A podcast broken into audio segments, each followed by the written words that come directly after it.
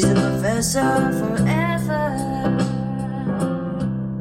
Professor forever. Hello, welcome to Professor Forever. I am the Professor Forever. I realize that today's episode is the 14th podcast of my second season. 214. Which reminded me of Valentine's Day, which made me think I should talk about something that I love. And so this is a poetry, a love for poetry episode with a few dips into grief.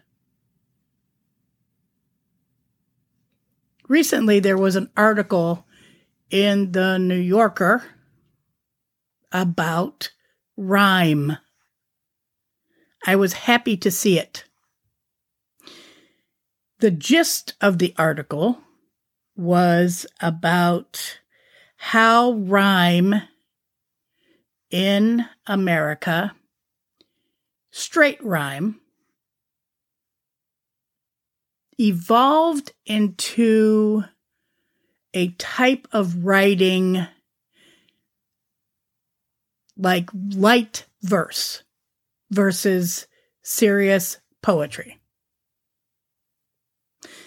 I agree with this idea that straight rhyme has evolved to become considered something less than serious poetry.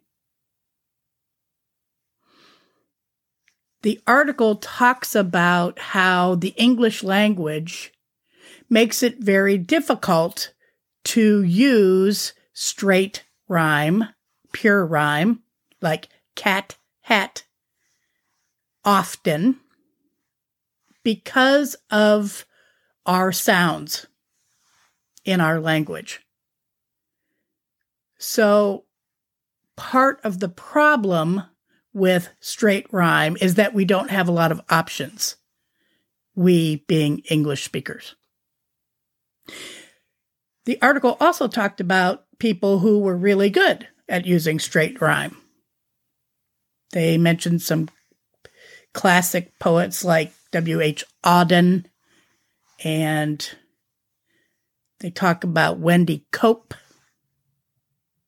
They talk about composers for musical numbers in musicals and how clever they could be with puns and rhymes. And I would also include into that category Dorothy Parker. So then the article goes into the importance of rap. Dovetailing this idea with some forms of rhyme are considered less than other forms. And saying that rap might not get the accolade that it deserves. I agree with this also.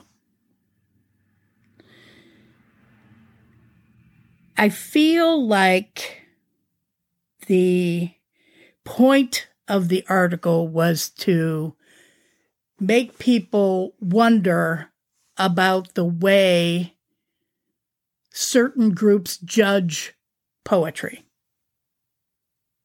I remember going to a reading of Mark Strand one time and asking him about performance poetry. And him giving a response that was something like, Is it poetry? There has long been, in my experience, so I'm couching this mostly in the world of Chicago poetry, a long standing duel between what is considered page poetry and stage poetry because there are so many performance poets and slam poets from Chicago. And page poetry has a different set of rules. And I would say the majority of scholars think that page poetry is more sophisticated than stage poetry. Anyway, back to rap. This idea of rhyme and rap. I was so happy to read this article in the way they were portraying rap and saying how ingenious some rap artists are for their use of rhyme, slant rhyme, assonance, alliteration. It made me smile from ear to ear because every creative writing class that I have taught, I have taught about rap. And I'm very keen to point out how important some of the content in rap is, as well as the sound. And the article in the New Yorker was also talking about that. I think that that is how they wrapped up their article with this point that the real test for a poem is the way that rhyme is used, and I'm talking about any kind of rhyme, slant rhyme, half rhyme, assonance. Not I'm saying that, but the writer of the article was saying the way that it's relevant to the content is key to whether poetry resounds or not. So, going back to the point before that the English language has some limitation when it comes to pure rhyme. If a poet can use rhyme of any sort, half rhyme, slant rhyme, and they can make the rhyme fit into the context and the content of the message, if you will, of the poem. That's when the real magic happens with sound. I agree with that to a point. I do think that sound for sound's sake is good in some poetry. But I understand the point that the writer was trying to make that there's, you don't want to just rhyme because you can. You want the rhyme in poetry to help further the image or further the message or further the metaphor. And I was also glad because when I taught about rap in my creative writing classes, I taught that there were several elements to a good rap.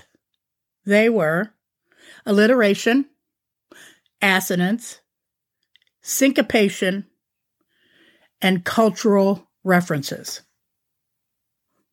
And the New Yorker article was pretty much backing me up.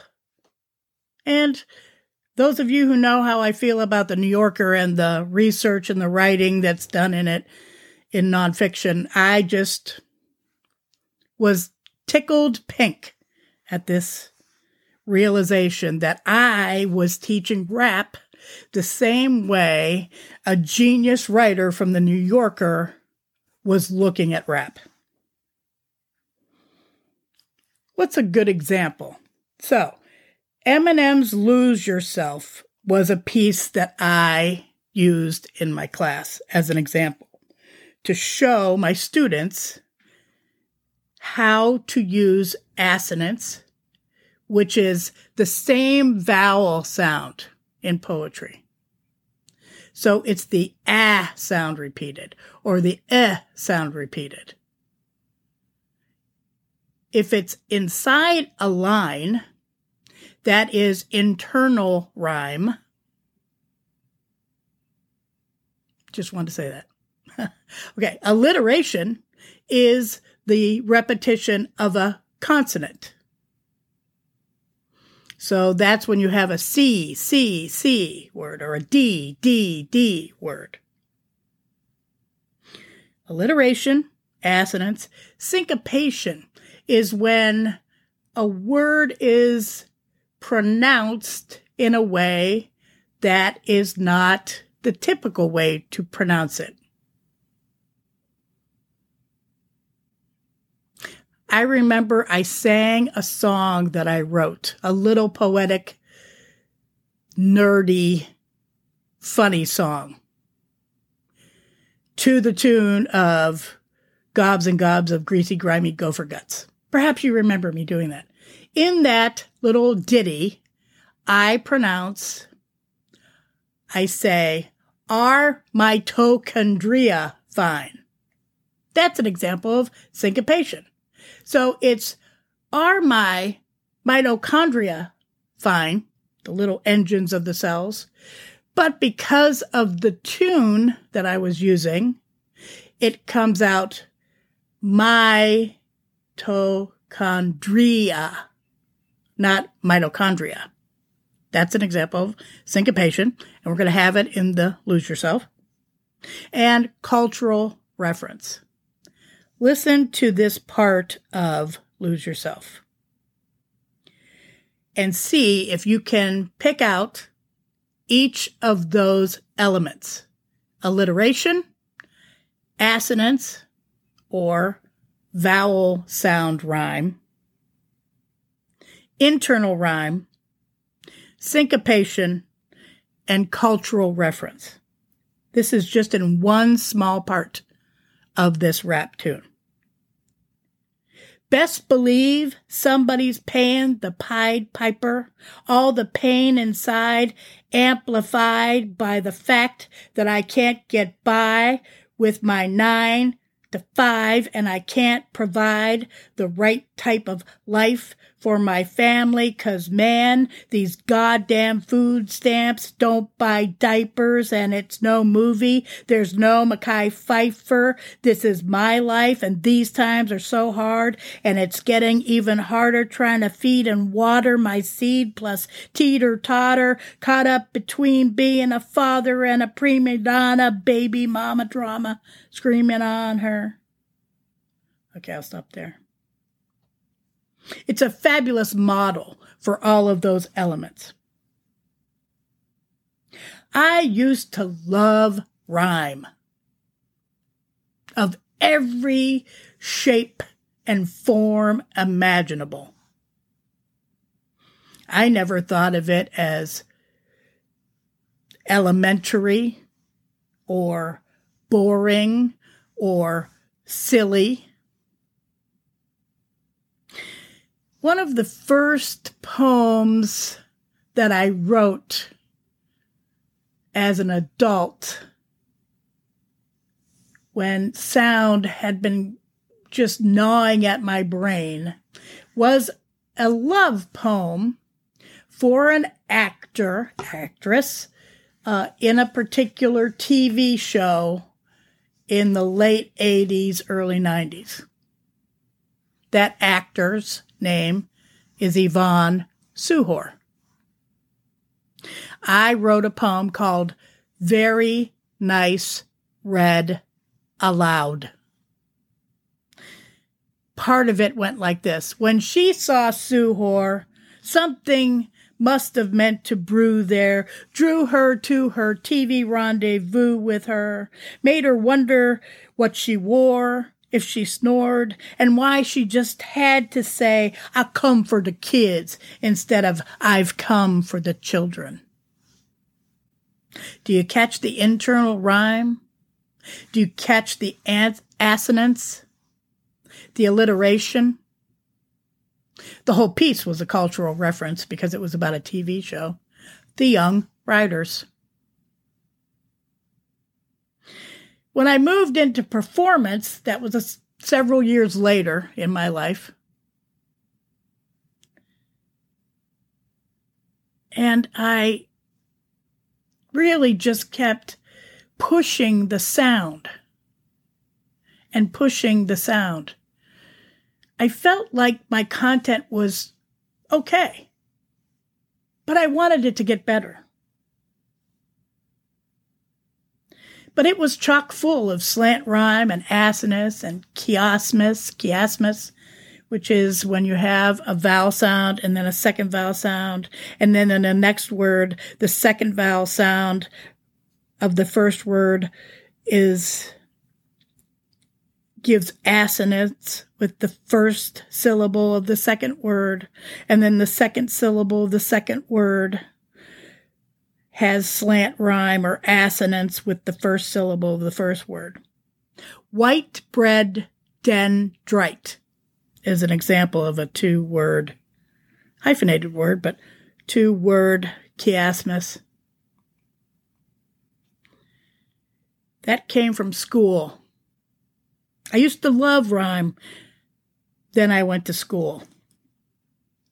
I went to grad school when I was older but I wanted to be able to teach. I had been teaching for years in alternative settings and in elementary schools through the Chicago Poetry Center. But I wanted to teach poetry, especially at a university. And so I went back to grad school so that I could get some more education and get a terminal degree because that's what you need to teach at a university. And that is the very least that you need now, folks. School can be a wonderful place to go to, to explore, to learn, to find new things about the world and about yourself. But school can also kill things. When I went to grad school, I took all my poetry with me. I had quite a repertoire by that time because I had been performing in town and around the Midwest and running a show and um, hosting other shows. And I was well liked as a stage poet and people bought my chapbook. So they liked to have the stage poetry also on a page so that they could have it. But when I went to grad school, this poetry that had come sprung from my heart and sound was so much a part of it. It was regarded as juvenile, as less than, because it was performance based. Professors would tear up my poems that I would turn in for workshop. It would make me cry on the way home, and I was not a crier. But some of my peers, they would never say anything during the workshop when uh, everything was being throttled. But some of them would come up to me afterwards and go, Hey, I thought it was a great poem, by the way. And I thought, why didn't you say something? Anyway, I realized later why I was crying all the time. Something about that process, that school, grad school, workshop process, was killing my sound. I began trying to stick to the rules of page poetry. And it sucked up my love for sound. It sucked up my vibe that came so easily to me before for sound. Two grad schools later, my sound was almost extinct from my poetry. Maybe my line breaks were better, but my sound was gone.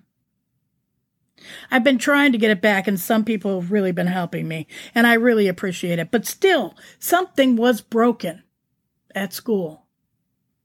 Please, if you're a teacher or a professor, please think about ways that you can enlarge, expand your viewpoint on certain things, on certain dogmas, on certain lessons, on certain types of teaching. Maybe you can incorporate new points of view instead of saying that one narrow, small hallway is the acceptable way. Don't kill things for students. I beg of you. Try to envision realms other than your own realm.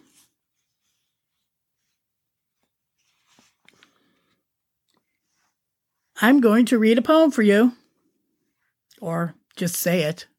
It's a poem that people loved when I was a stage performer.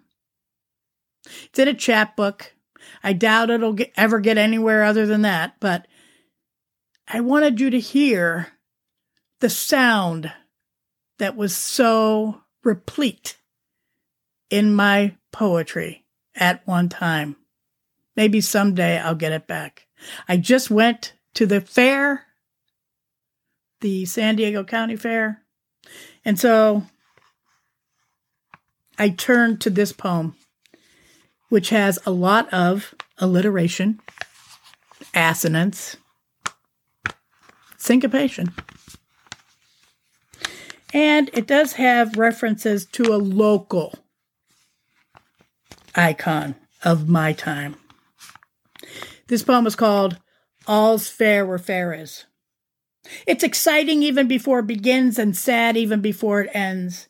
When my hometown's Canfield Fair spins each school year in, my neighbors and I all get prepared for those ups and downs, from well-baked grandmas to idle factory workers twirling run-of-the-mill thumbs to inter- international harvester farmers barking when the Canfield Fair comes in as surely as fall any foreigner can steal downtown because no one's there. It's the true bluest shade of local color, and not one smell is missing either from mixed food messes to messy blue collar babies to baby cows astounded. And sights? Go ahead and shut every eye, and it's all still there. The fair. All's fair where fair is. Domestic quarrels kneel before more domesticated animals.